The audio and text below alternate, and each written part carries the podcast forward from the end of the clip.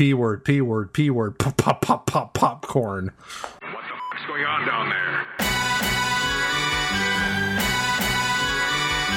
T T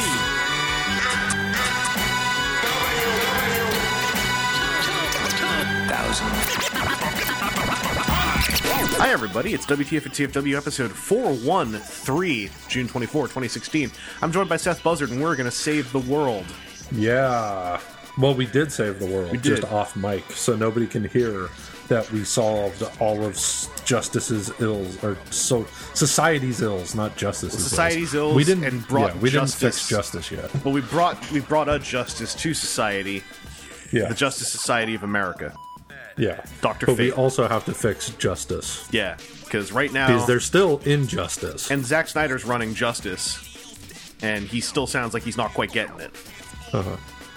There's We'll a- fix justice next time. They, they brought a bunch of reporters and, and journalists who wrote really bad reviews of BVS to the set of Justice League, and it's, Uh-huh. it sounds like it was really awkward. I would imagine. I would imagine it's almost as awkward as when Uwe Boll invited people who gave him bad movie reviews in the past to fight him in a boxing ring. I heard that at least like at least the time he did it with the guy from Something Awful, that it was Uh-huh. just really weird and uncomfortable. And it, it yeah, I don't know. Well, I also heard that he was very choosy on who he agreed to fight. yeah, Because like Shane Baby from EGM at the time, like was like, "Oh, I totally want to do this," but like he was trained in like kickboxing. yeah, and it, So like, like, Uwe Boll's people were like, "Nah." how about the guy who doesn't you, look like you might win? How about the guy who looks like he's never been punched? Let's pick him. Yeah. Now, apparently, uh, well, apparently, with this crowd, someone who worked in the costume design still referred to the shade of red on Wonder Woman's chest piece as we imagine it like it's the congealed blood of her victims over the last few millennia. And apparent, Wonderful. apparently, one of the journalists in the crowd then just literally just went like, "Wow." Like that was the, the audible response. Uh, because you know when I think of Wonder Woman, I think of I don't think of a superhero standing in the sun with her fists on her hips, like all majestic and you know, like a pinnacle of justice and good. I, I think of her being blood soaked. I also thought it was. I mean, this is real petty, but it's kind of funny that the guy chose to refer to the, the blood as that being of her victims rather than her opponents. it's like, what does that mean? Is she's hunting people down? Wonder Woman is more of a savage maniac than movie Optimus Prime. I mean, we'll see after movie five, right? Like, we got to give Optimus a chance this year. Well, next year. Um, they could have picked way worse blood to it for it to be, but we don't need to get into that. Yeah. Man, just every Zack Snyder interviews, there's something, there's always something in it that just makes me start feeling like it was all worth it just reading that thing. Also, I got it lined up.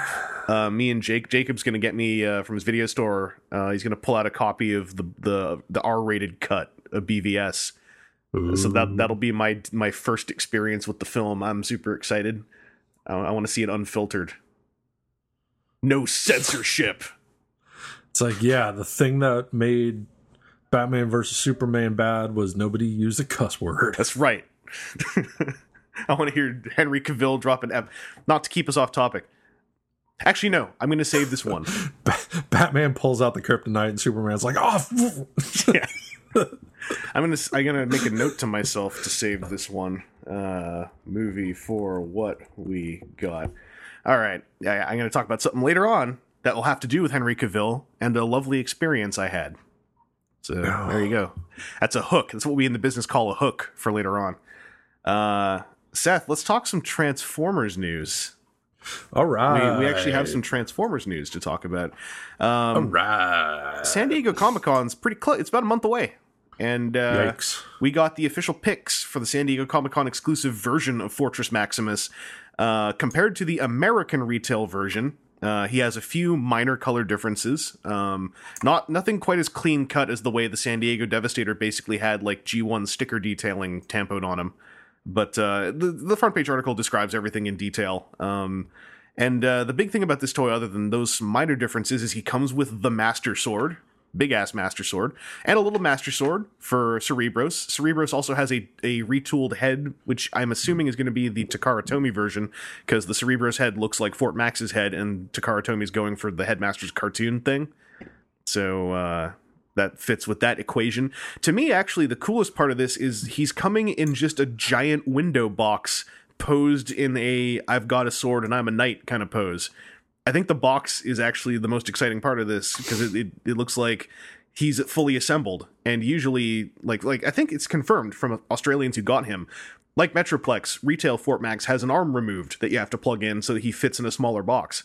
So this is going to be a giant box. Uh, if I were going to San Diego Comic Con, I'd be psyched. Since I'm not, I'm psyched to see this in a dealer room for more money than I'll ever pay for it. Because carrying that huge box from San Diego to wherever you live is worth a whole bunch of money, in my opinion. Anyway, um, so I, I'm not after this, but I think it looks cool. Seth, how do you feel about SDCC Fort Max? I'm also not after it because it's too big. Mm-hmm. It's too big. Um, Ichabod was here last week and he brought it up like you you're gonna get that thing and i was like it is too big and then my girlfriend was like how big is it and i was like uh, about yay big and like held my hand over the table she goes yeah you, you're not getting that do, do you have Metroplex? I can't remember. uh no i have a fort max like a g1 fort max Oh, you- i don't have a metroplex You didn't get like the new Metroplex. no Okay, because I was gonna say the, the funniest answer for that would be to point at the Metroplex and go like, "You see him? Another one."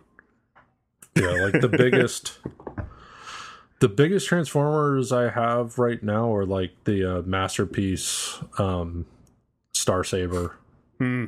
and uh um yeah i think that's the biggest one i have right now Yeah, un- unless you have Ultra So- Magnus, would probably be the biggest masterpiece. oh yeah is all yeah i was trying to remember because i don't have Oh, either wait. one or i don't have ultra magnus out right now i have my star saber on display but not the magnus so i haven't seen them next to each other I might, I'm actually might be, time. I might be mistaken, but uh, if I, I'm not, I'm in BC right now, FYI, so I can't just walk over and look.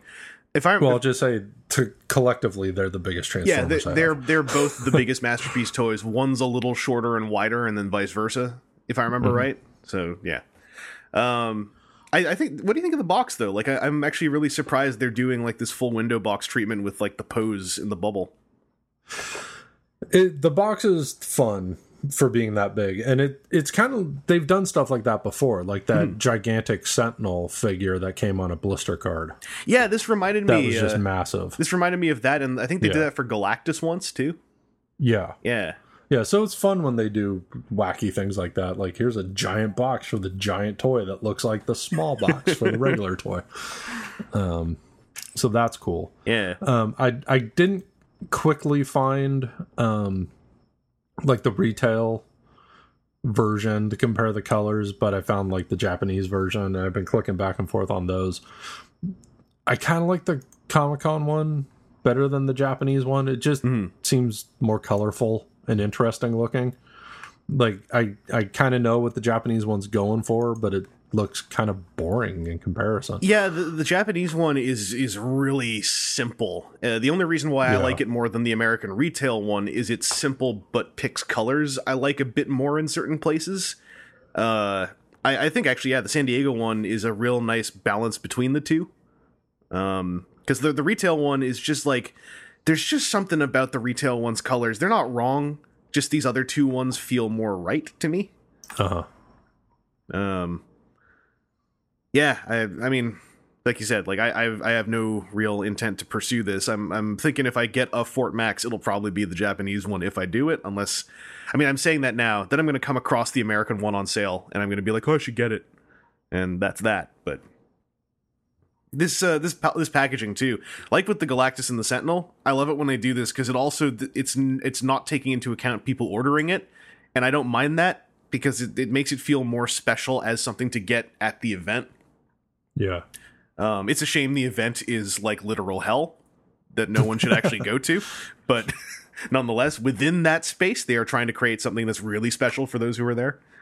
Uh, I don't know. I've, I've been here in San Diego's still, even though New York kind of took a lot of its traffic, San Diego's still been getting worse and worse every year.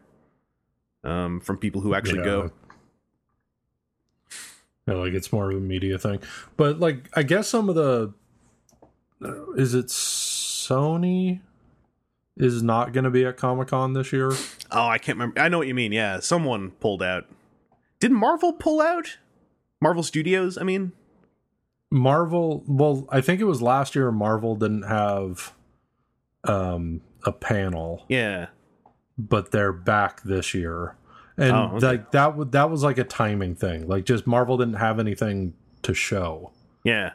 but they're they got like a whole boatload of stuff to show off this year. So Because they yeah, they rejigged a whole bunch of their plans from that last big thing they did too.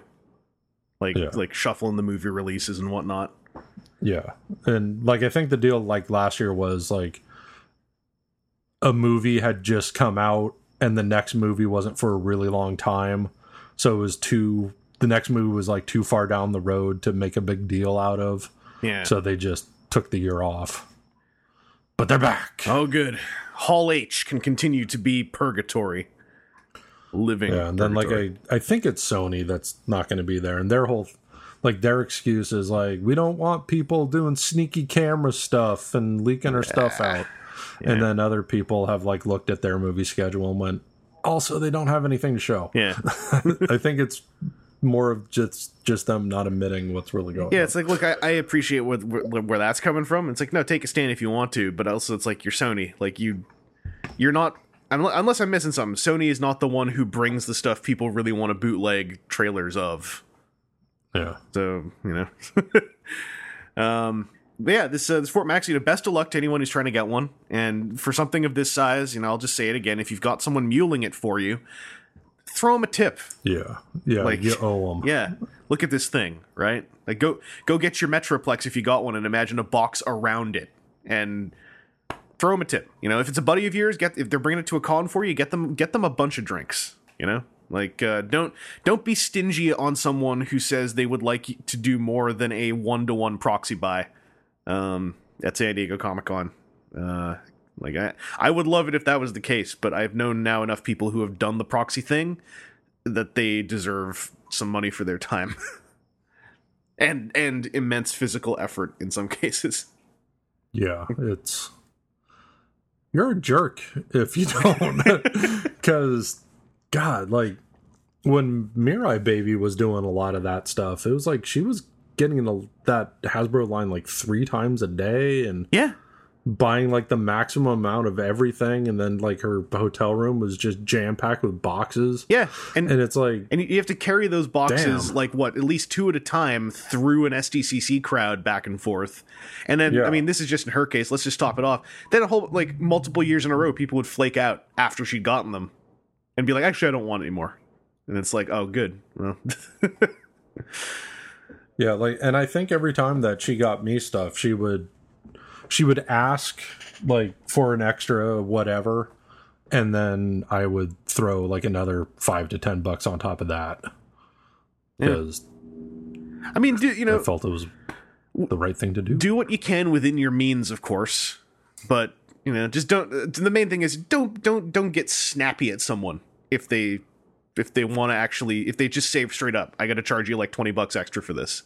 Like, don't get snappy at them because you're not even there. Yeah, and if if you just absolutely refuse to pay any extra, then I guess your other option is to wait and see if it goes up on Hasbro Toy Shop and then not miss it before it sells out. Yeah, and you know, have fun with that other version of literal hell, trying to get Yeah. these exclusives online.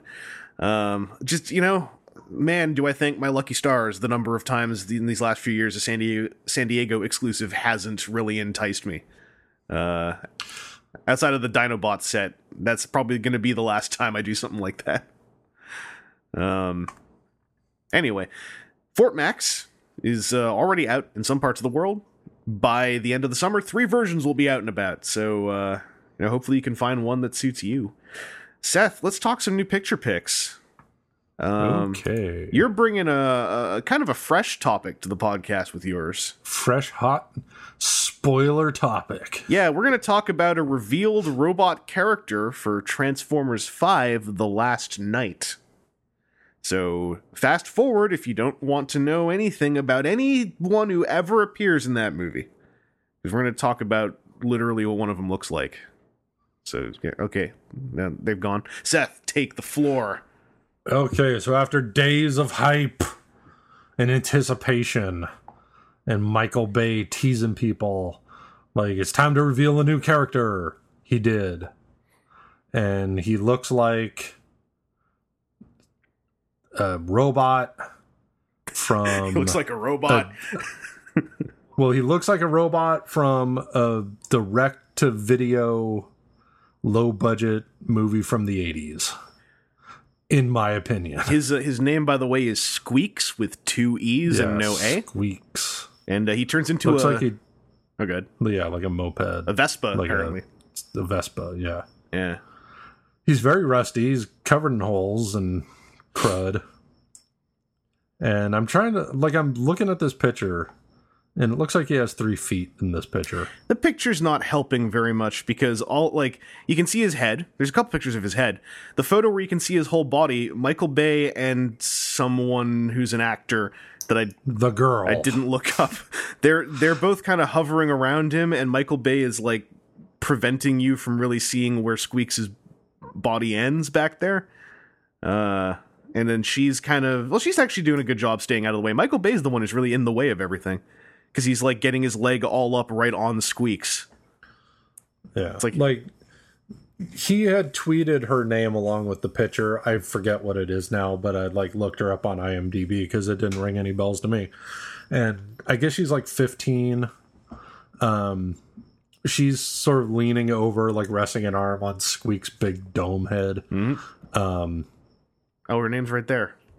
And it yeah, and so it looks like he comes up to about her chest. Mm-hmm. Michael Bay's down on one knee, even on one knee. He's a just like a half a head taller, or the top of his hair taller than Sqweek. So he's he's a little pile of garbage looking thing. And like like very But much in, just like the look of his head, just like the big dome thing on top of the two big like headlight eyes, it looks like a weird little robot sidekick from the 80s. Yeah. Uh, the, the actor, by the way, is Isabella Moner, who's playing a character named Isabella, which is just, it's Isabella, but spelled differently. Uh, Who's apparently an orphan street kid. Um, so, so Sqweeks, uh, I should mention, when you say pile of garbage, it is actually pile, because he, he's got heavy, heavy, like rust eating at his metal kind of Yeah. damage all over him.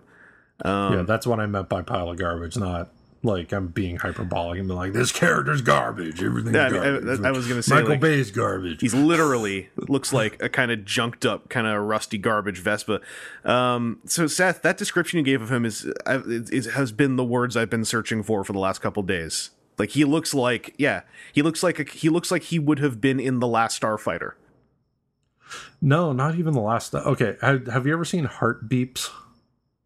No, Okay. Uh, it's awful. It's uh, it's, it's an Andy Kaufman movie.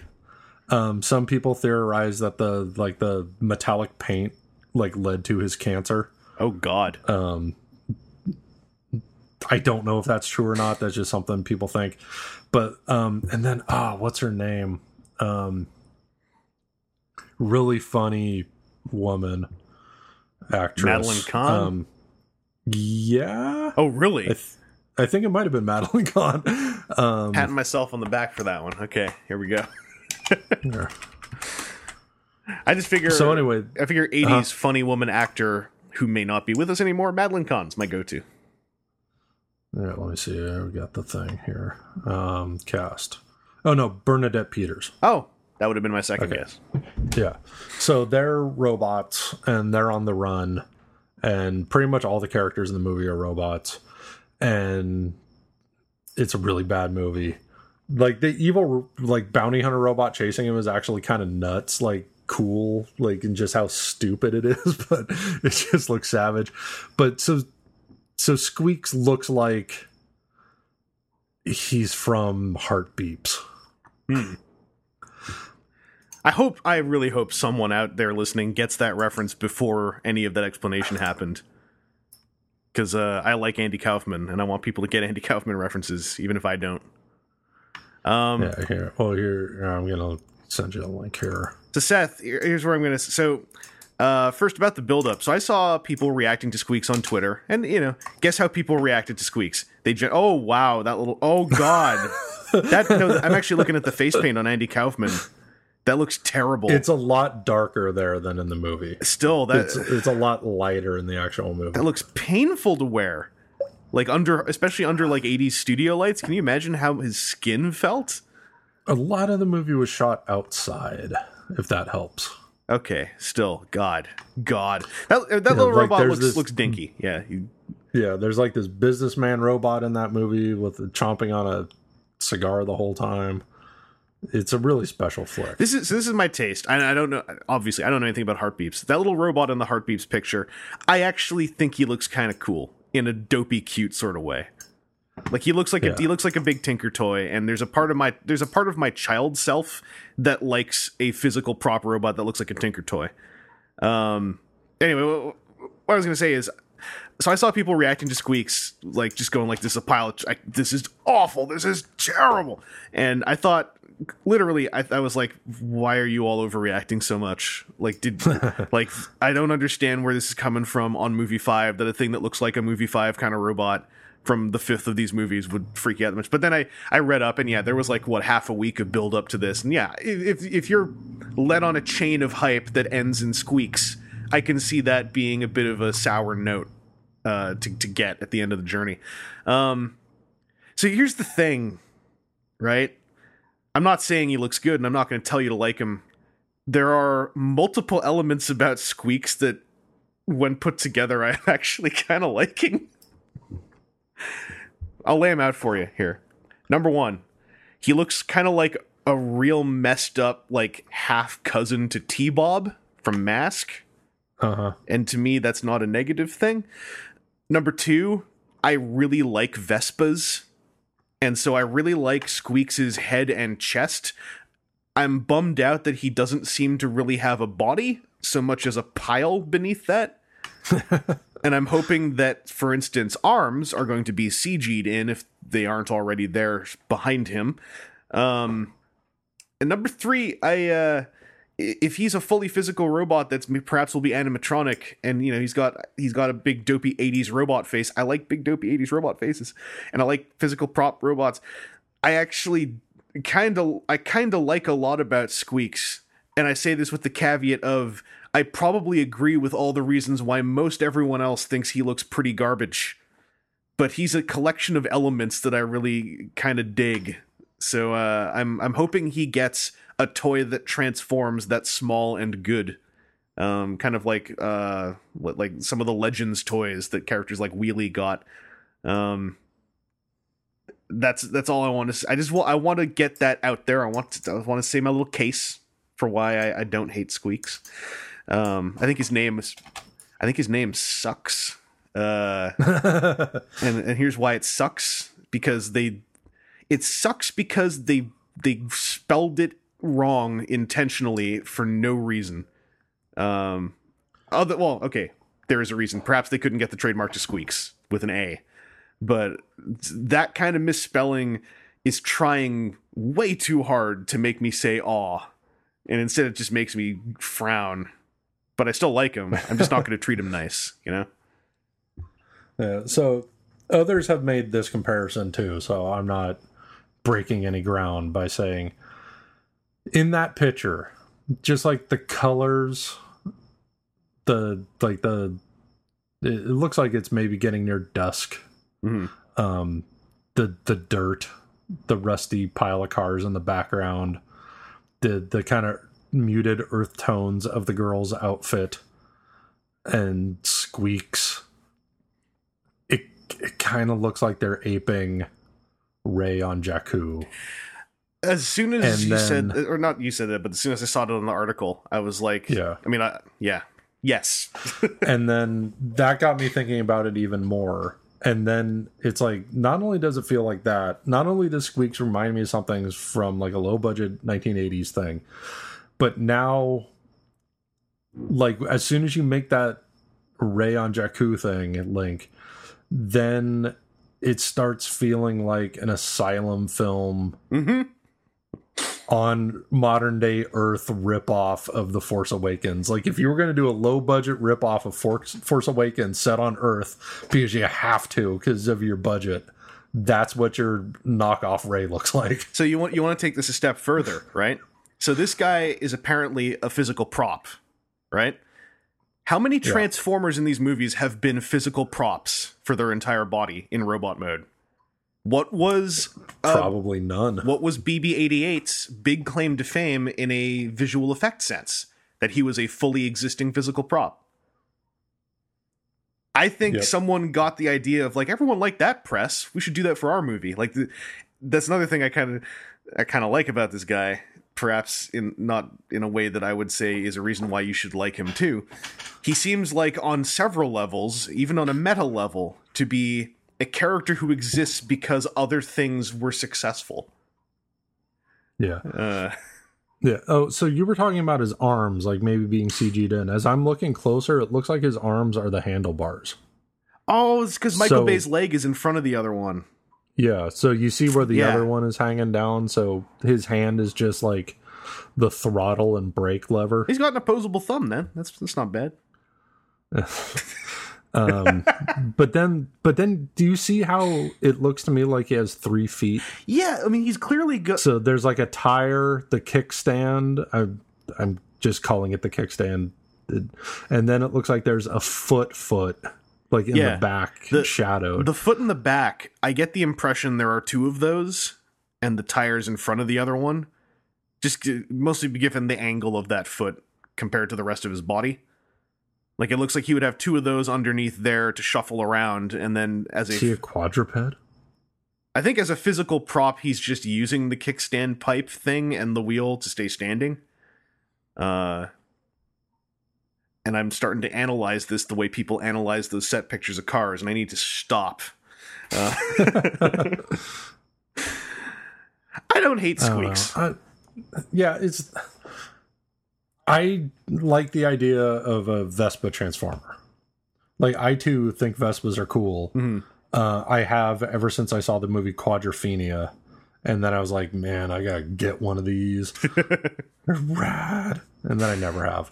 But uh, um, I just I don't think. He, I don't think. just this image doesn't fill me with a lot of confidence No. for the movie no, no. and it's really it's really dumb to base your opinions of a whole movie on one photograph Absolutely. so i'm trying not to but i looked at this picture and i went uh, here we go again The only thing that I think is is confidence damaging is that this had three or four days of build up on social media. This should have just been dropped out there as like, hey, here's our new character. You know, because to make it like, oh, people are really gonna love this. It's like you got to look at the picture, buddy. Like, uh, also, I wanted to say, I want I like Vespa Transformers too, but I I feel like given the design of Sqweeks, it's it's you know even amidst the live action Transformers we've already seen, he doesn't really look like a Transformer. He looks like a Vespa that turned into a robot from Yeah. some other series. That's why I actually feel like I feel more of a T-Bob vibe from him, and I, I like that. But I also I realize that's probably not the intended reaction. I just stopped caring about the intended reaction a couple movies ago. Yeah and he probably of all the movie transformers that have ever existed he ha- has the most look of what he turns into than any of them. Well, he looks like a Vespa that was bent into the shape of a robot. Right, but like none of the other movie Transformers have like much of any identifiable vehicle parts on them, Hmm. which is like a, a complaint some people have. It makes And now it's like they swung way too hard the other way. it makes me wonder if maybe they they designed him like this so they could at least attempt to have a physical prop Vespa physically turn into this robot. Yeah. Like I wonder if that was at least like an idea they had. You know, doesn't mean they actually pulled it off, but the yeah. like using the physical headlights as eyes and stuff like that. That Vespa chest plate thing that it totally made me feel like did they want to at least try to get this to to really transform? Because that would be a big VFX wow moment for this movie to have to say we Uh-huh. actually had a transformer transform. And you have all those videos of engineers elsewhere who have created, you know, not a good looking transforming transformer, but they have a car that stands up like one of those RC car robots.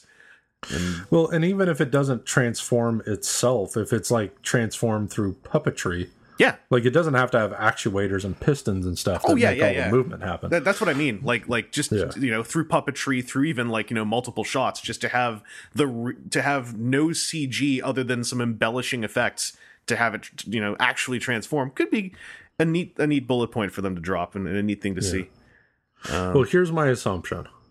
This little girl is your streetwise street urchin mm-hmm. who's getting by on her own. And she's exploring a junkyard, and that's where she finds Sqweeks. Here's my guess on Sqweeks Sqweeks don't talk. Probably. Sqweeks make squeaky sounds and bleeps and blurps. Oh, maybe that's why she calls him Sqweeks. Yeah, that's what I'm getting at. and then eventually Sqweeks is going to get fixed up. Like he won't be a rusty junk pile the whole time. And then he'll He'll literally just be a clean junk pile. he'll literally have the Mark Ryan Bumblebee voice from the end of the first live action movie. I choose to stay with the girl. Yeah. and then Bumblebee in the background just like goes like, oh, what the, oh, just like knocks something over. Throws his hands up, rips his face off again, Just like, you know what? I'm gonna go be in my own movie. rips a ch- another chunk out of his throat and f- throws it into the distance. Give up. I'm done. Bumblebee out. Yep, solo series only. Thanks. Uh, so that's that's that's some live action movie talk. I want to move on. Um, but I want to see what a Sqweeks toy looks like too. Uh, I don't think anyone really needs to buy one, but I, I kind of want to. Uh, going in a completely different direction, Seth. My new picture pick is the print that Josh Perez, Transformers artist, has designed for TFCon uh, Toronto 2016, where he will be attending because I I think this print's real cool. I'll give you a direct link to it. Yeah. Uh, oh, I forgot to put the HTTP. I saw it on the Twitter. so this this tweet is based on uh, on Dan Gilvezan's uh, participation uh, in the voice acting realm, and uh, the the thing is real cool because it's it's Bumblebee and Goldbug, and then it's like you know Amazing Spider-Man from Spider-Man and His Amazing Friends, and then pulling from the Shattered Dimensions video game Spider-Man 2099. So you have like 80s Spidey and Bumblebee on Earth, and then you have Goldbug and Spidey 2099 on Cybertron. And I think that's a real cool print. Technically, you could say you have 80s Bumblebee and Spider Man and 80s Goldbug and 90s Spider Man. Mate, well, no, 2099 ran with a, a real Spidey title running at the same time, didn't it? Like the 2099 titles didn't wipe out their their the runs. no, of it's just it came out in the 90s. yeah. Yeah. It's future And Spider. Goldbug came out in the. It was, it was just a nitpicky joke. His name is But Miguel. yes, it's set in the future. It's set in the future. I get it. Uh, so anyway, I, I, I like the print. Is what I'm trying to say. I like I like the. I think it's clever that he was able to pull off a mirrored print of solid Gilvezan. And I, I think on Twitter he said Yeah. like he had forgotten about the 2099 thing, and he had like different ideas, but then he like remembered the 2099 thing, and it was like the print just came together. And uh I like it when a Josh Perez print comes together because he does some pretty fine prints. he also he also does some pretty fine vocalizing. That old, that old catchphrase. That's right. I love it when a.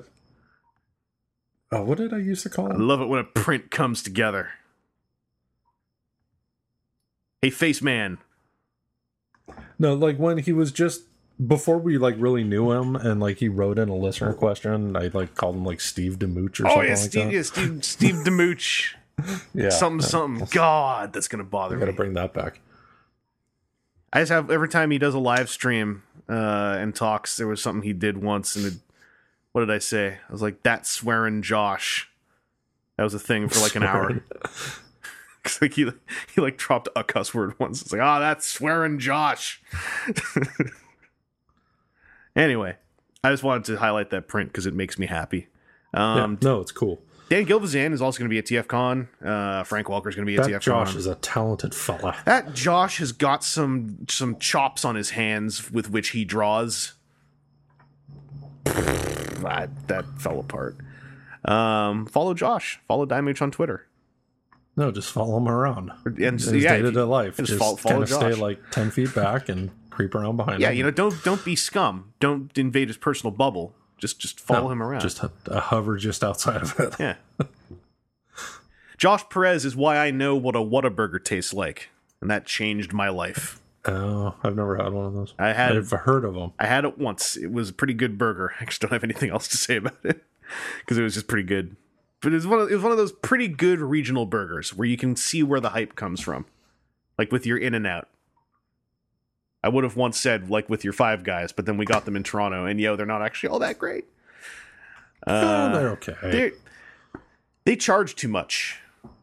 well, if your choice is Five Guys or Burger King, where are you go? Well, you- okay, yeah. If you're gonna tell me here, do you want like food or dog crap? Then like, yeah, I'm gonna pick food. But yeah, I'm throwing shade on Burger King. Start something. Um, I almost called you Steve because you said Steve Demooch a few minutes ago. Good old Steve Buzzard. uh, Seth, we're gonna talk about about a fresh cartoon um, that out of nowhere dropped some straight up screen caps. Uh, this is Machinima's Transformers Combiner Wars cartoon, which it sounds like there's some work happening. uh, Like I, I caught in amidst all this this Entertainment Weekly stuff.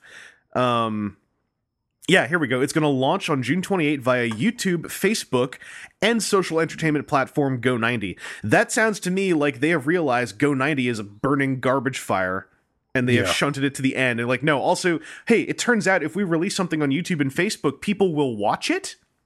So I, I'm sure that this is Oh yeah, the first nail in the coffin on the hideous Go90 monster.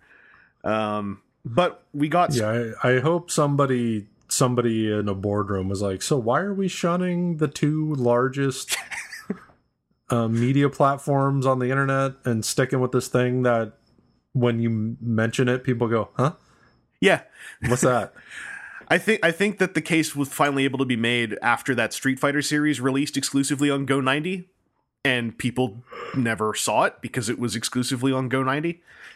Uh, so we got our first screenshots of the show. Um, it's pointed out one of the screen caps. There's just a new fembot character who seems to be using parts of Windblade's model. Uh, apparently, she is a new character called Maxima, uh, which is a pretty cool name. Um, and there's Thought her name was going to be Sniperess or something. snipe sniper maker, and she's French. Overwatch. These are the first screen caps we've seen of the actual show. Um, they are the news. I don't think, aside from the the you know YouTube and Facebook being named before Go ninety and a date being given, um, those that's the big news. Is we are actually seeing what the show will look like. They're they're also mentioning there's going to be a four episode preview uh, to kind of set the stage of what Cybertron is like in Combiner Wars, which is a great idea because this is being based on the current state of Cybertron in the comic books, which is, I think, a, a fantastic setting, but it does need an introduction because it is a, a it's a step to the side from what you're used to with Transformers if you've not been reading the comics. Um, so the style of the show, uh, going by these screen caps, it's kind of a you know a cell shaded look. Um, I think that it is working for the most part. I, I like the the solo screen cap, the still image of Menasor is I he is suffering a little bit. Mostly, I think from being a still image. Like that looks like the design that will look pretty cool in motion. Um, everything else I think is looking pretty cool. Uh, Windblade's looking badass. Starscream's looking all proper like Emperor Nero, and uh, I, I think that's Windblade going into hyperspace or something. Menasor uh, looks big. Uh, Maxima seems fine. I don't know who she is, but she has a gun.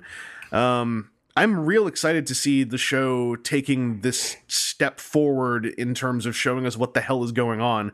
Because now I feel more like this is a real show that's going to come out. So I, Yeah. I'm into it. Seth, how are you feeling about this first look? Well, the the art style looks great.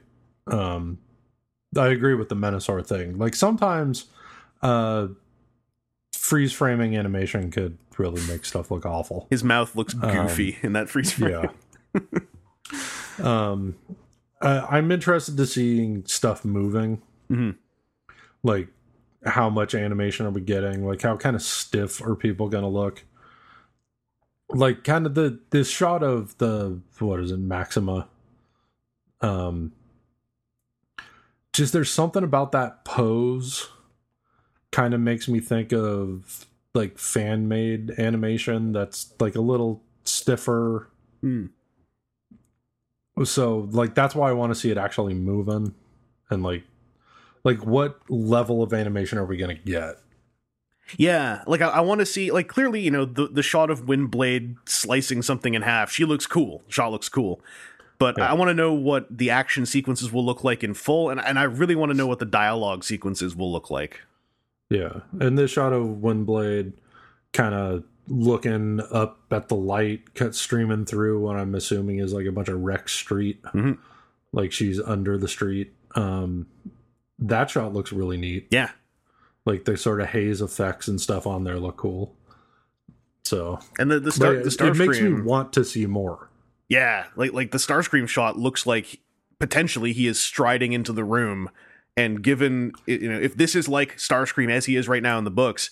I hope they have nailed that that interpretation because it's probably my favorite G1 esque Starscream personality in a long time. Um, Seth, like you haven't been keeping up with the books, but have you heard at all about the current setting? Did I tell you about it? I actually don't remember. Hmm, I don't know. Like, do you want to know? Do you want to know what what the is context is? Megatron still an Autobot? Yeah, this is this is well. So I don't think this thing's even going to touch on that. Like, I my suspicion is that they're just going to say Optimus and Megatron have disappeared in light of the war ending, because they said like this is supposed to be a post-war Cybertron. But uh, the idea is that Starscream is now in charge politically of Cybertron, and uh, he's fantastic in the books as being Is he making Cybertron great again? that's kind of like there are little illusions that I think were not intentional that you could start drawing if you want to.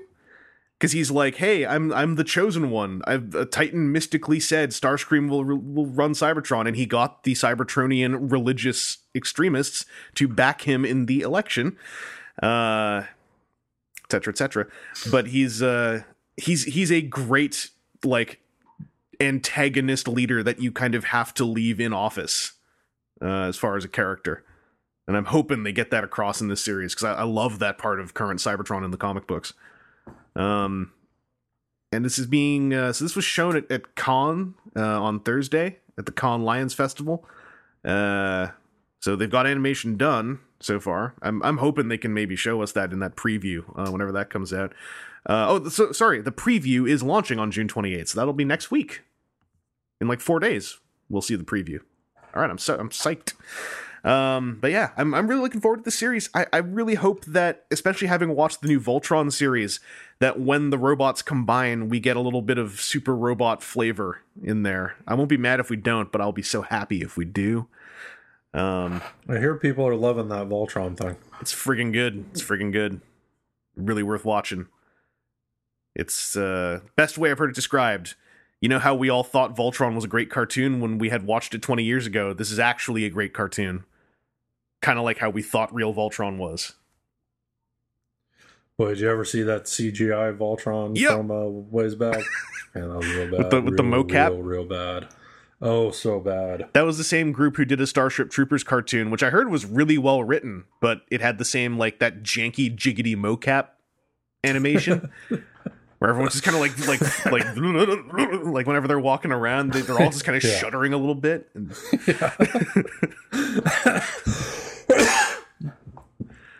There's something about that I kind of love Yes. for just how awful it is. And there was so much of that garbage like in the mid 90s, like after the internet was a thing. Like Leo Laporte from the Twit Network and before that, um, uh, Tech TV, uh, his first TV job was as a mocap character oh wow, it was a uh, a technology show and he was the the mo the real time mocap CGI sidekick. um, and he looked like he was designed in the nineties.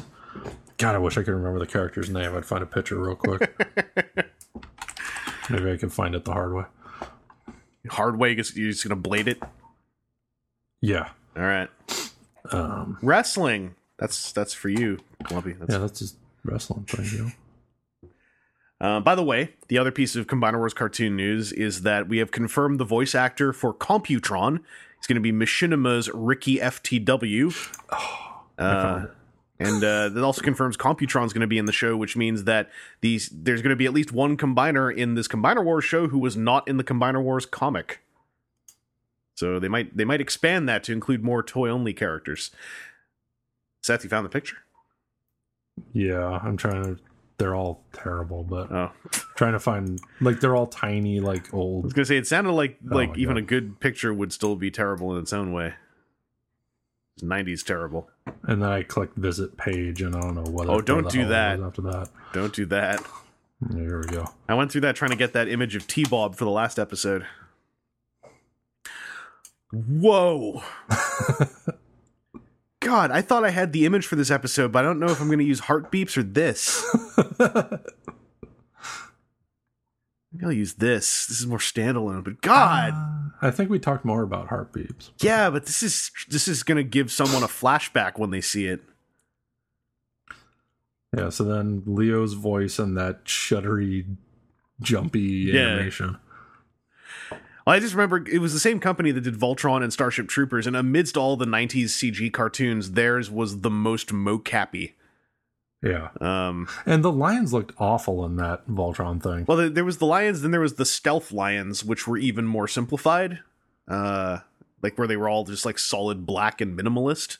Yeah, I just didn't like how round and smooth they were. Yeah, the new Voltron is is a real solid design. It's uh, I think it's it's this is gonna get some people mad. I think it's superior to the original Go Lion design because it makes more use of all of his body parts.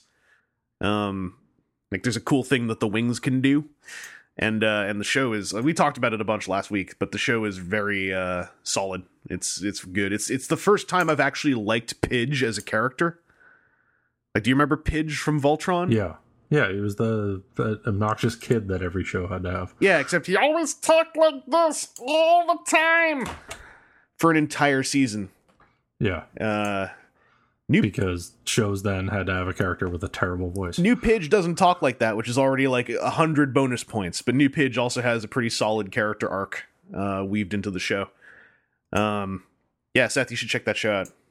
If you've if you've got Netflix, you should check it out. I do have Netflix. Then- yeah, and you go. that that CGI Leo Laporte character was named Dev Null. Uh, that's okay. Dev Null. I'd, I was about to say that sounds awful, but like for the time, that's kind of clever. Devnall. Anyway, Here's a video. oh Don't expect. Don't watch it now. yeah, okay. We're busy. Intermission though. I need to get this over so I can. Oh yeah, if you need an intermission, torture everyone with this. Well, I mean, not seeing it, you lose a lot. I guess. Martin Sheen talking about Spawn on AOL is in the topic list for this video. God, do you remember when people would go onto AOL chat rooms to talk promo talk about their new medias and stuff? Yeah, it's almost as silly as, or it's only slightly more silly than a Reddit AMA, I guess. Yeah. like it's it's it's like it's like the grandfather of the Reddit AMA. I remember I saw a TV advert on an old VHS once of like Vince McMahon talking about how he's going to be on AOL to talk with WWF fans. Ooh, I always wonder how he that must went. have hated that. Yeah, it sounds like it would have been terrible. this would have been like 1990s Vince McMahon, who's like mortified of the internet. Uh, anyway, that's our Combiner Wars series talk. I holy crap, the, the prelude is out next week. I, oh man, I'm all excited. Like I think it's June, right? Sure, I'll agree with that. Yeah. Okay. Yeah, we're gonna get the okay. We're gonna get the preview next week, and then the series. Oh god damn it. Okay. You know what? I was wrong. Very last line. Combiner Wars is set to debut August second on Go ninety. So it's still no one's gonna actually see it after the preview. At least the preview will be out, so we can all watch it. Sigh. Seth, Hey, let's do a listener question. Okay. Um, how would you like to do? I have us lined up a listener question from podcast listener Tumblr. Isn't that a website? It is, but it also asked a question, and it asked a question anonymously. So this question just comes from the Tumblr. Uh, hello. Was this posted on Tumblr? This was sent to my Tumblr ask box Oh boy. if I recall correctly. That's that's why I Oh, would call it Tumblr. and your tumblers. That's right. My ass. Hey, you know what? You Gen Xers and your Ask.fm, that thing died, man. We got Tumblr Ask boxes now. I'm still on Friendster. Well, you're the best person on Friendster Thanks. because you're the only one on Friendster. Oh, that's the joke. That was cruel. Uh, I've been dissed. Tumblr says, Hello, cast of the pod. How are you all? I hope that you're doing well. I wish to inquire of your opinions on one particular subject. The matter at hand is in reference to exposed screws, pins, and etc. on small figures of action that portray robotic organisms.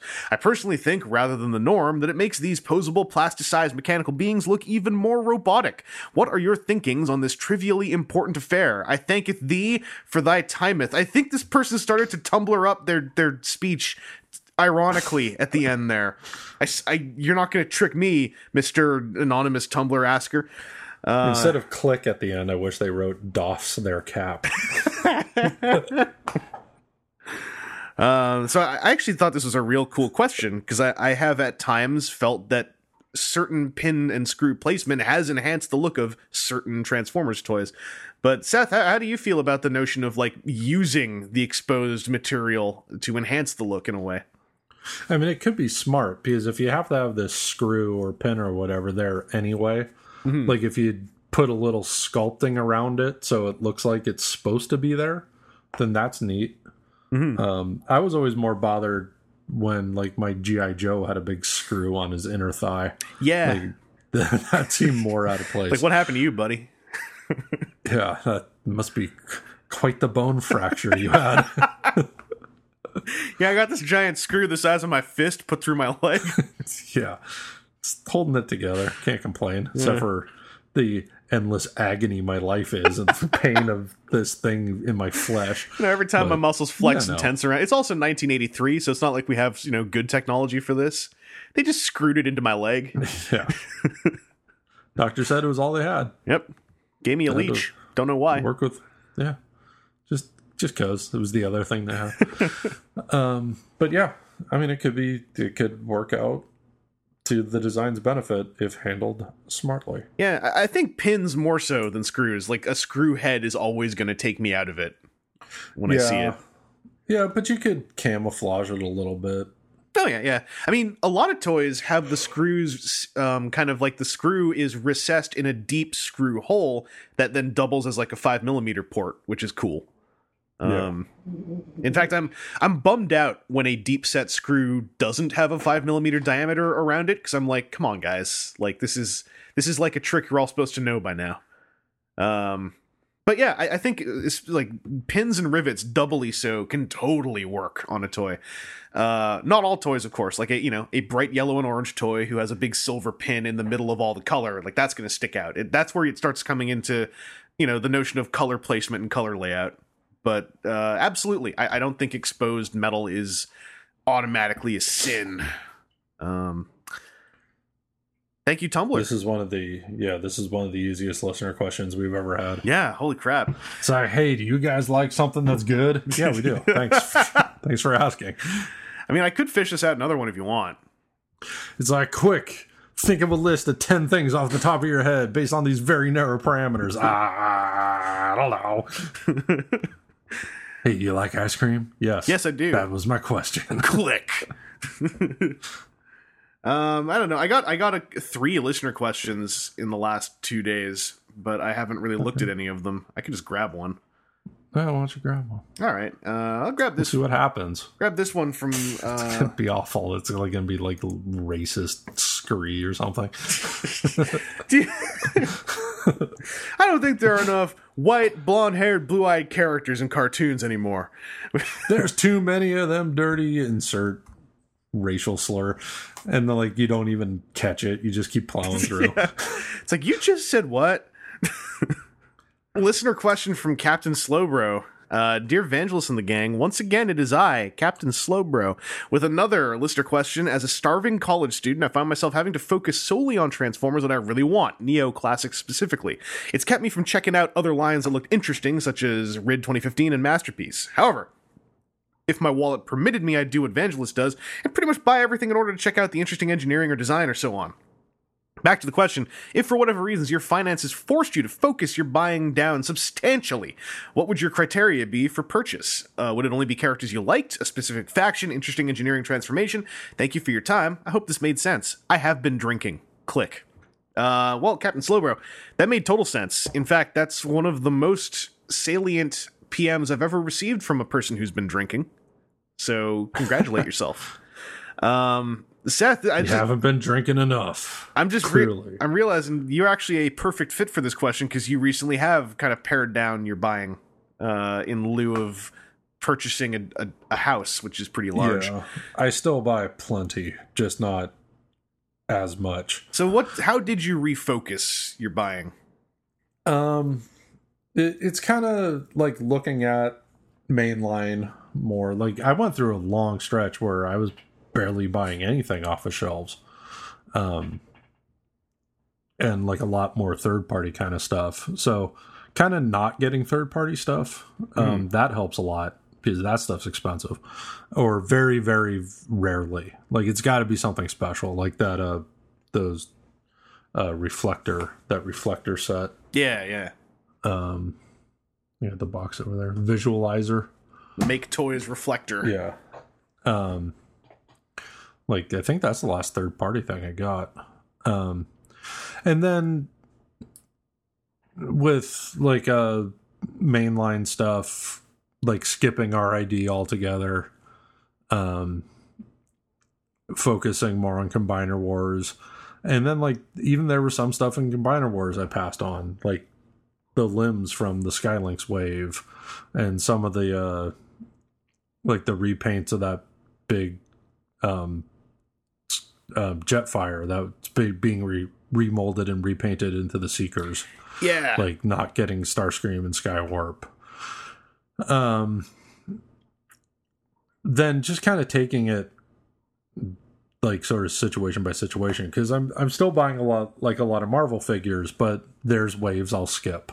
Mhm. Like right now, I'm really torn on that upcoming X Men wave because there's I'm not super hype for most of the individual figures, but I would really like the Juggernaut build a figure. But I don't want to buy all those individual figures that I I'm not excited about just to get a different Juggernaut than the Juggernaut toy I already have.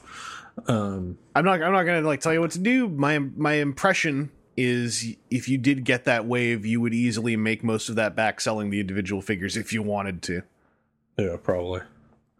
But uh yeah, so I could cut back more. Uh, I'm kind of pushing um what I can get away with. Um but yeah, it, it sounds like Captain Slowbro has to cut much harder than I do right now. Yeah, and um, I've actually, I, I guess eat more ramen. Th- There's a choice. yeah, get get cheap dry food and drink lots of water. Uh, I uh, yeah, yeah, spend less on alcohol. Yeah, holy crap! Like we didn't want to say anything, but uh, you know, you you've been sending drunk PMs. Just get cheaper alcohol. That's probably a bad solution. Yeah, instead of Jack Daniels, get Kessler. Dak Daniels. Uh, I've actually been cutting Get, back. get the bottom shelf. I've, I've Do all your shopping on the bottom shelf. I've been cutting back on uh, a lot of third party stuff that I otherwise would have jumped at only because so much of it is coming out now. And in that realm, at least, the way that I've figured out what to purchase is I just try to think about what makes me, ex- in the things I've already bought, what excites me the most. And in my case, the thing that excites me is really clever engineering and really solid hand feel, good tactile sensation from the toys, and a feeling where they don't feel fragile, where they don't feel rickety and like a thing that I'm going to mess with once, but at least it looks good and I'll put it on the shelf. Um, and that, you know, for instance, that's why I've not touched a whole lot of, uh, or laid hands on a whole lot of KFC or X Transbot stuff of late. Though I've heard that they are doing, at least KFC and X, and some of the newer X Transbot stuff, they've both been having a big upswing incoming with, uh, was it KFC's Junkions, that X Transbot rejuvenated wheelie. Um, so I just thought about like what what what do I get the most bang out of for me? And for me, it's the engineering and the the the good feel and like just the satisfying tactile stuff. Um, but I've you know there are plenty of people who like uh, who is uh, Ian Reed um has a whole collection of just like he wanted all the six shots and he also has another shelf which is just uh, black optimus primes. That's a common thing to pursue. Um but yeah like if you have to really pick and choose like what i would recommend is don't buy anything where you feel like you are only getting it to complete a set. Like anything where you feel like you're only getting it out of an obligation. The leader size seekers from combiner wars are a perfect example. I got thundercracker because he was on sale at uh, Toys R Us.ca whenever it was that I got him, and then many times I've wanted to get Skywarp and Starscream because I I think he, the Thundercracker's not a terrible toy, and I would love to see what the three of them look like together. But they were very easy things to go like you know I don't really need this right now, and I in the long run I don't know if I'll ever pick them up um because the more i thought about them the more it was i only want these to have the three of them to go with the tank megatron and then the headmaster soundwave coming out uh later this year to have like the leader sized main decepticons to see what they look like. And then I same thing with masterpiece seekers to be honest. It's like i don't actually really like the seeker toys the current ones anyway enough to want to buy like triplicate of each one so I just let it go. And then I, hey, I've got more money for this new interesting thing, like TFC Hades or uh, the Combiner Wars gifts. The Combiner Wars gift sets, I get massive satisfaction out of, even though they're all repaints and retools. Um, I've, I've realized I love Combiner Wars a lot. So I, I get a whole lot out of picking up those gift sets. Uh, and it- it's it's why I'm looking forward to Titan's Return, where I'm I'm probably going to enjoy lots of those toys, but I don't feel the need to just glom wave by wave as they come out on that series because it's it's it's just single toys and some of them I can probably wait a while on. I don't know. We'll see how it plays out. But I would I would say for anyone who needs to pare down, figure out what it is that satisfies you the most out of a purchase and don't do obligation purchases. And that's already a huge step. Yeah, like looking at like the examples that he gave near the end, where he said, "Would it be only characters you like, specific faction, interesting engineering slash transformation?" Like if if if the question was put to you have to choose one of these criteria, um, I would have choose character because there are tons of toys I've bought because it's a character I like, like not just Transformers but other stuff like that. Uh, robot from Lost in Space I got a couple weeks ago. Yeah. I just like that robot. Eagle Robo from that Machine War line is reportedly the worst one, but it's leader one, so I gotta get it. Um, stuff like that. Yeah, and and for me, like you know, I would have if I had to pick between those three, it would be interesting engineering transformation because that's what I get the most out of. Um, I almost would say like these criteria are not bad criteria, but sometimes criteria like this, especially stuff like specific faction, I've seen it wrap back around and turn into a source of obligation purchases. Of like, Yeah. I have to buy every Rekgar, even if I think they suck. Or like uh, Gog Dog had to stop buying every Starscream once the movie Yeah. started because it was becoming ridiculous. Uh, and in a perfect world, in a, or in a perfect scenario, I would say just buy the ones you know you're going to like. You're not going to know right away, but that's always the best criteria because the the stricter your pre criteria is, the more you start to to lead yourself down the path of going like, oh, I got to finish this set that I'm making, and it it that danger reappears. I feel. Yeah. Um, I mean, I don't know, maybe just in my case, but uh, that's a good question though, and it, this, this again, perfect question for people to answer in the thread. Like, what are your own criteria for purchasing? Because there are there are very few edge cases anymore who buy everything. Me and Aaron kind of stopped buying everything a while back. We just buy nearly every Transformers thing. Uh, so let me know. Uh, in the meantime, Seth, I actually kind of feel like just rolling into what we got, unless you would like to have a break. no, Let's just we, do we it. could go. Yeah, spoiler: I don't have a lot to talk about in these last two segments, so yeah. I got like I think a thing to talk about. I think, and then and then my other thing that I made a note of earlier on. Uh, Seth, did you Transformer this week? no. Ah, Sorry. well, I I did a Transformer this week. Uh, I got the G2 Bruticus gift set from Combiner Wars uh, with the Action Master Starscream. Uh, G2 Bruticus, I think, is the best of the three G2 sets so far.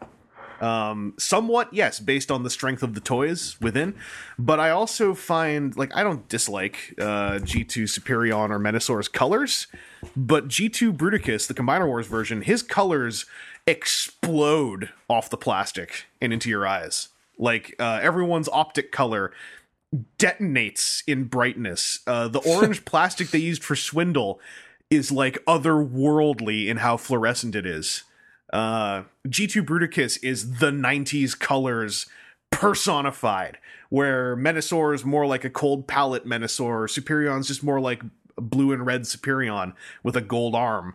G2 Bruticus is dripping in visual explosion uh, and, and really just sells it hard. Um, also, the Action Master Color Shockwave is gorgeous. Um, he doesn't use any clear plastic this time, so he's like molded in purple for the most part, which means he's able to refocus his paint apps onto his chest. Um, and he, he looks real good. Uh, the the toys are all solid. The the brawl has a solid waist, much like my original brawl, who had a solid waist. The box set one that I got has a solid waist. And this is a box set, so unless anyone reports otherwise, I'm going to say they fixed the waist on him.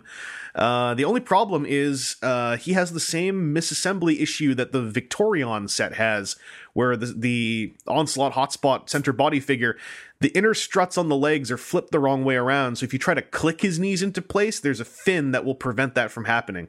Uh, mm. If you don't know what that means, tons of people have reported on on how to deal with it and what it is in the Victorion discussion threads. It's just the same thing on G2 Onslaught. To fix it, you can just snip these two little fins off that don't do anything. Um, but much like Pyra Magna from the Victorion set, G2 Onslaught's joints are tight enough, his knees don't actually have to lock in, they can just stay extended and it makes him slightly taller if you prefer that. You can also fix it, it's super easy. Um, so super solid set. Uh, and I got it for 30% off, so I got it for the price I wanted, uh, which was not 150 Canadian. And I would have bought Victorion as well because I found out about the sale the day before I flew. Uh, since I wasn't sure if I would see either of them out here, I ordered Victorion for the sale price with free shipping off ToysRUs.ca. Then I went to the Toys R Us here in Victoria and saw like eight of them, and then was like, well, I could have just skipped all that trouble and got it here. Oh well. So next week I will have a Victorion to talk about, but this week I got Bruticus. Mm. Um, oh, there is a big problem with Bruticus. It actually doesn't bother me that much, but it definitely bothers a lot of people given the Twitter responses and I think it sucks that it happened. He has G1 symbols. Uh, and it busts the illusion a little bit. um, I, have been told on Twitter that every single one of those symbols is easily covered up with a Repro Labels sticker of a G2 symbol, except for the teeny tiny one on Brawl, because it's smaller than any of the stickers they have. I'm sure that when Repro Labels does their set for him, they are going to deal with that. Uh, if you if, if that's your thing, then boom. If it's not, then figure something else out, I guess. But uh, yeah, otherwise, like I highly recommend that box set if you're gonna go for any of the box sets out right now. If you only want one G2 set, um, as much as I've said, like I think Menasor is the most prestigious for being like a thing that never was available till now. G2 Bruticus nails it in every sense, uh, whereas Menasor still is like I like him more than a lot of people, but he is a weaker set of toys uh, overall. Um, so that's my on topic, what I got this week. Uh, Seth, do you have any off topic stuff to talk about? Yes. Oh. Uh, one group is something I forgot to talk about last time. oh, no. Oh. Um, did you see the pics I tweeted of the tiny rubber chicken toy? Yes. Okay. So when Ichabod was visiting, we went into this weird little store that we have here in town called Heebie Jeebies. That gives me the heebie jeebies. Yeah, and they have all this all these little weird things that they sell in there. Um, like weird gift stuff. Um, like I was going to compare them to Spencer's gifts and just say like a less gross Spencer's gift, but it, that's not even a good good uh, comparison. So Joe discovers this pile or the this display on the counter of these tiny little rubber animals, And he's like, "This is amazing! Look at this shark! Look at these dragons! I'm getting some of these." I go, "Oh, the rubber chicken's cool!" And then he bought me a rubber chicken. Aw. So I tweeted a bunch of pictures of those. Uh, but the stuff I forgot last time was we found some of the uh, blind bag Disney Lego minifigs. I heard those things were selling like the hottest cakes. Yeah, we've only seen them anywhere once so far. Hot damn. and they had seven bags. And my girlfriend was like, "Let's just get these seven bags. I don't even want to feel them, and we'll just hope we don't get doubles." Let's get doubles and yo trading. Hooray. right. So we got seven bags, completely blind, no doubles. Hot damn. Uh, so we got the two characters from The Incredibles, the little three-eyed alien from Toy Story, Genie from Aladdin, Donald Duck, Alice, and Stitch. Hmm. So now the hunt begins for everybody else. Oh dear.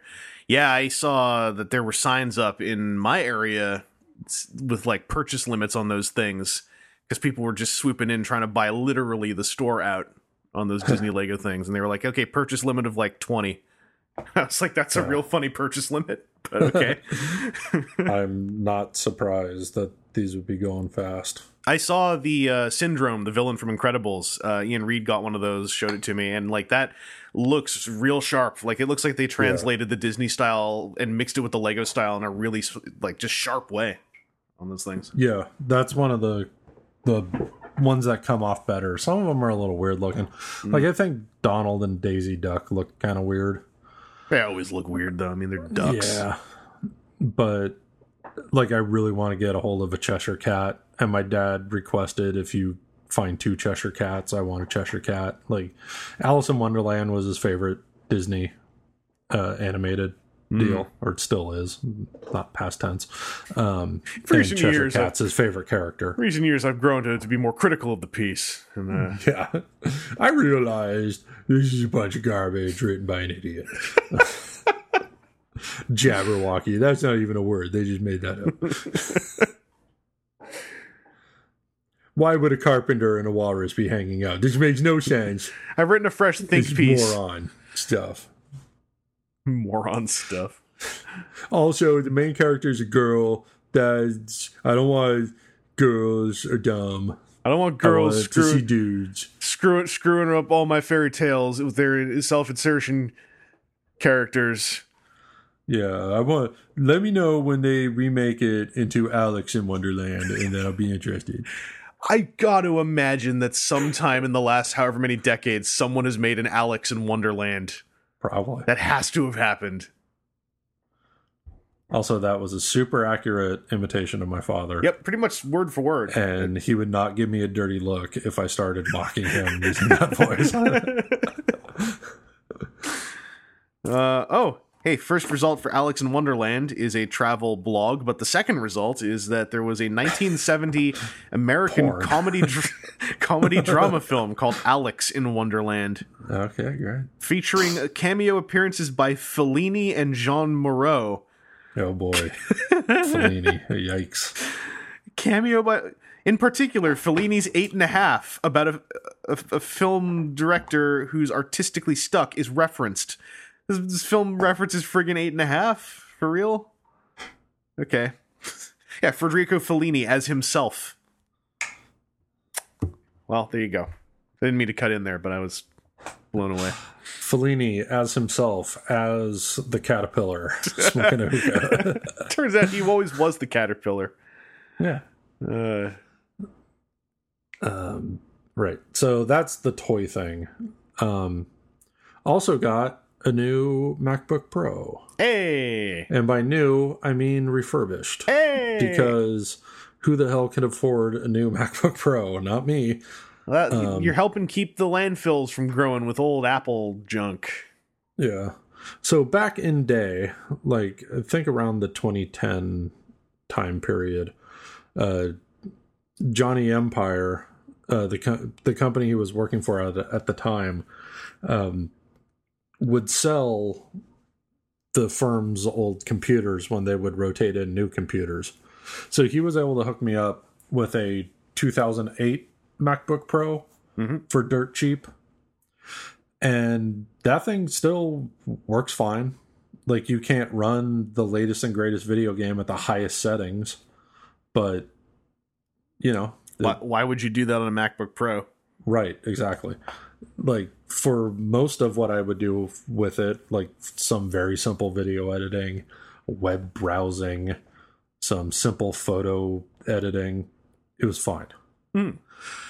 So I tend to keep it in the living room, leaned against the side of the couch, next to, uh, like, in between the side of the couch and the side table. I would stick it down in between, leaning. So we have wood floors now that are slicker than carpet. And one day it slid and was now mostly upside down on the floor. And when I went to pick it up, and it, it was a little tilted up because like part of it was caught on the edge of the table, so it was like at an angle. And when I went to pick it up, I knocked over my um, stainless steel travel mug, completely full of coffee, down onto it, Mm-hmm. and it hit right where the hard drive is, and dented the uh, the metal, and it still mostly works, but it makes awful sounds. That that happened to my first MacBook when I I over the cour uh, over the course of its, course of its life I dropped it a few times. Once when I dropped it, the optical drive kind of stopped working, but the Oh, Mac yeah. the MacBook still worked. Uh, those things are were surprisingly hardy, like the aluminum body ones. Yeah. Well, the the optical drive on this thing got wrecked years ago. Yeah, Um, so whenever you would start it up and it would do its little spin to test to see if there was a disc in it, it Yeah. would just make terrifying clicking sounds. the, the grinding like Yeah. yeah, I had those. yeah. So I just never used. Well, I made the mistake of sticking a disc into it, and it just cut a groove in it, and so I never did that again.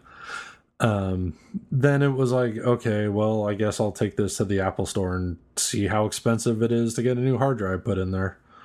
Um, and then like the idea came up, like my girlfriend always wanted a MacBook, but has never had one and she would like a laptop in general.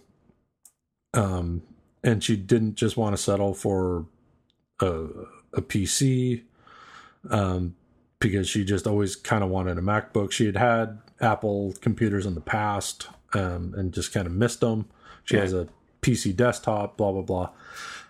And then we started talking about like, well, if if you get one, I'm gonna want one because this thing's old, and I dropped a coffee mug on it. um, and then we started looking at prices, and we're like, man, it's gonna be like between two and three grand.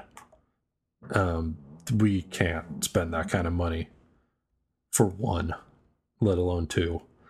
And then we kind of put it out of our heads. And then Woot had refurbished 2012s, which is the model before the current ones, hmm um, for a little over a thousand each.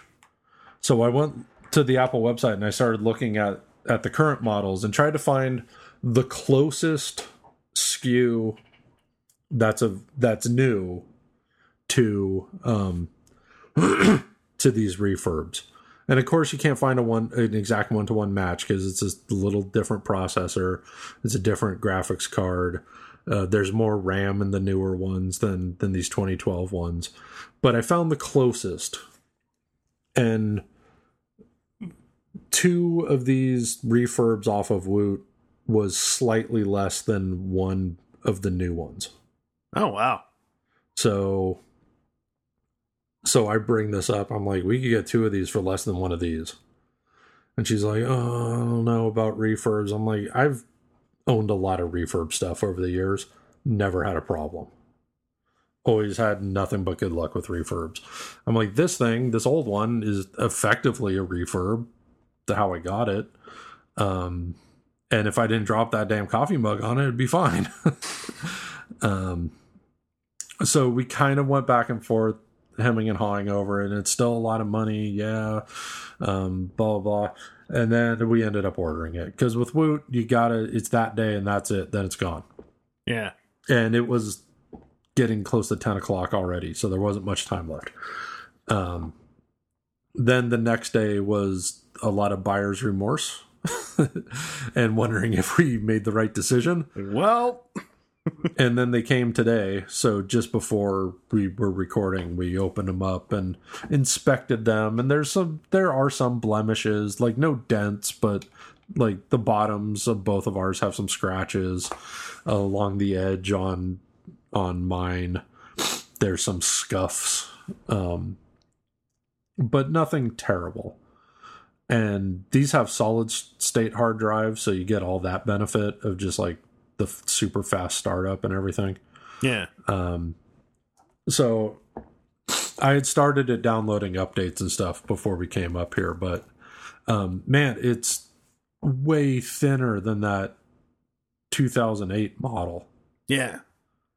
I, I had a I had an old 08 one and then I upgraded in 2012 and uh, to one with like a and I think my, it has an SSD but I can't quite remember. No, it doesn't. It still has a spinning hard drive. But it's when they they ditched the optical drive built-in. Uh, and yeah, it was uh like night and day as far as size and speed. Yeah, like with the 2008, like there's the main body part, the screen, lid, and then kind of the bottom part of the body that like curves, but just that flat around the edge body part. The 2012 is as thick of as just that part Mm. when it's closed up. So that's that's pretty cool. Yeah. and it's a lot lighter. Um, so it's neat. Um, so looking forward to kind of fiddling with that more. Oh, and she was also wanting to get back into playing League of Legends. I mean that like runs watching on me play Overwatch started getting her excited about playing MOBAs again.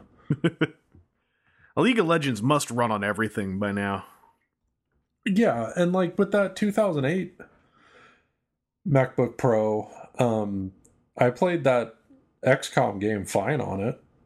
Yeah. and League of Legends is at least as old as that game, if not older.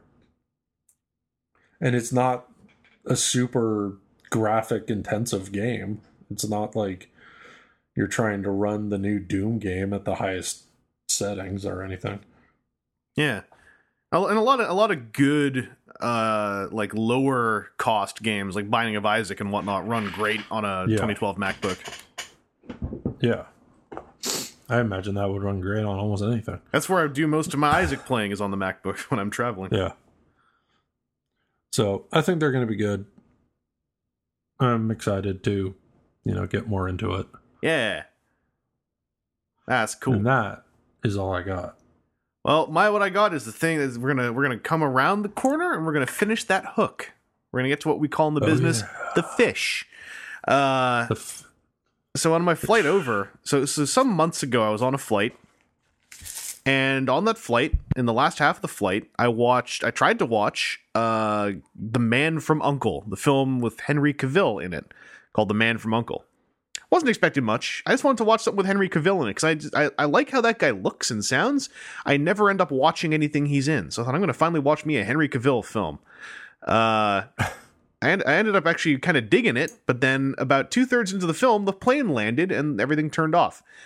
And then because I'd watched two thirds of the movie, I didn't want to pay to watch the rest of it. So I didn't want to buy it, didn't want to rent it, uh, wanted to stream it, wasn't up on any of my streaming services. And so I just spent a couple months going like, man, I want to finish Man from Uncle.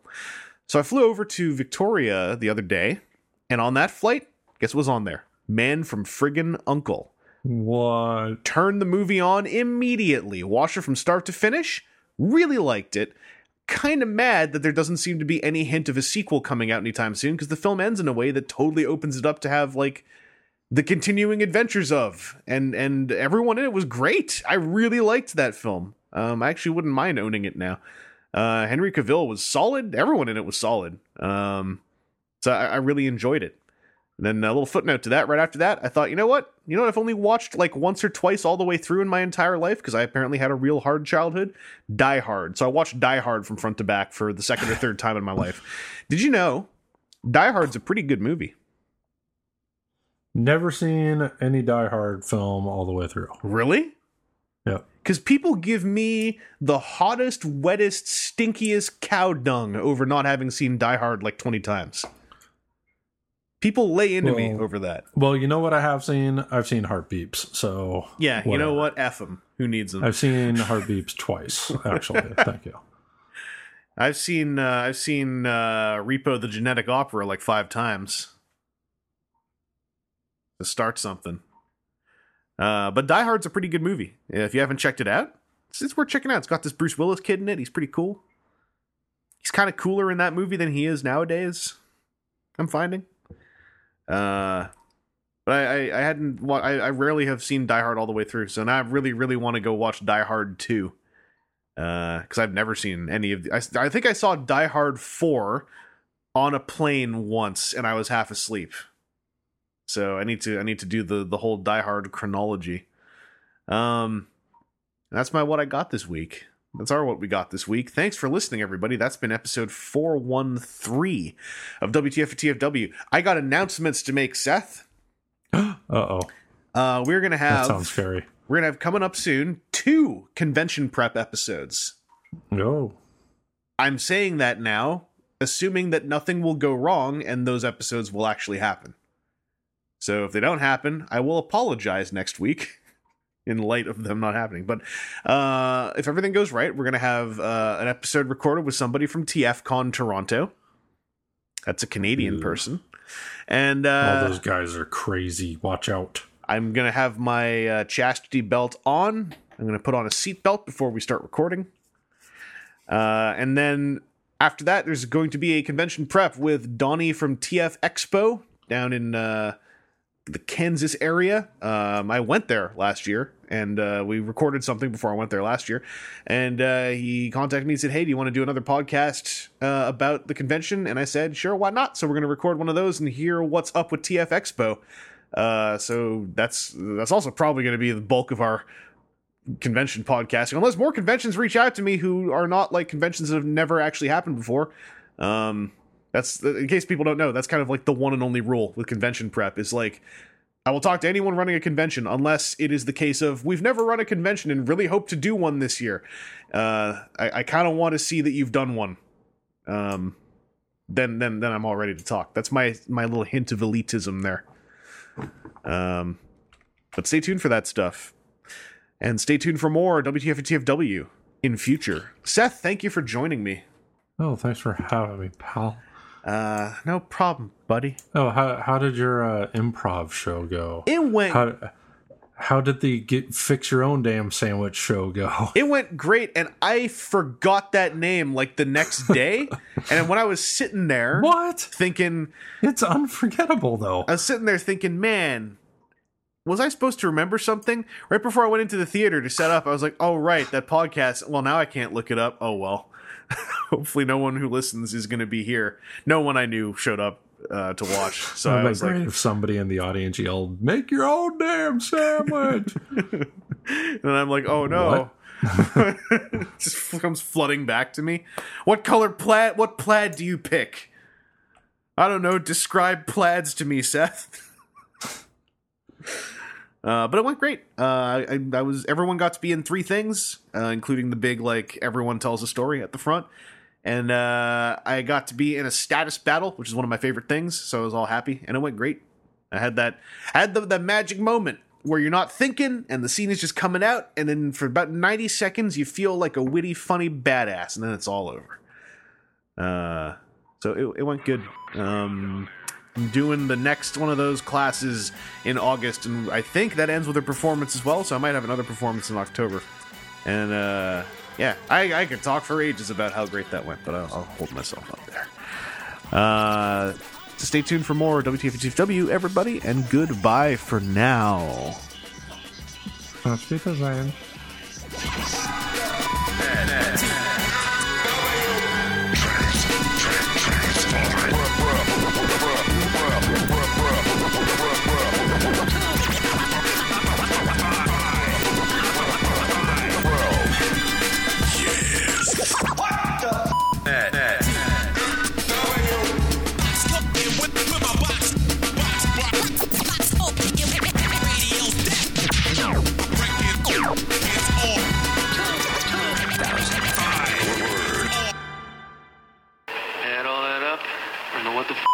But you got some badass perpetrators and they're here to stay.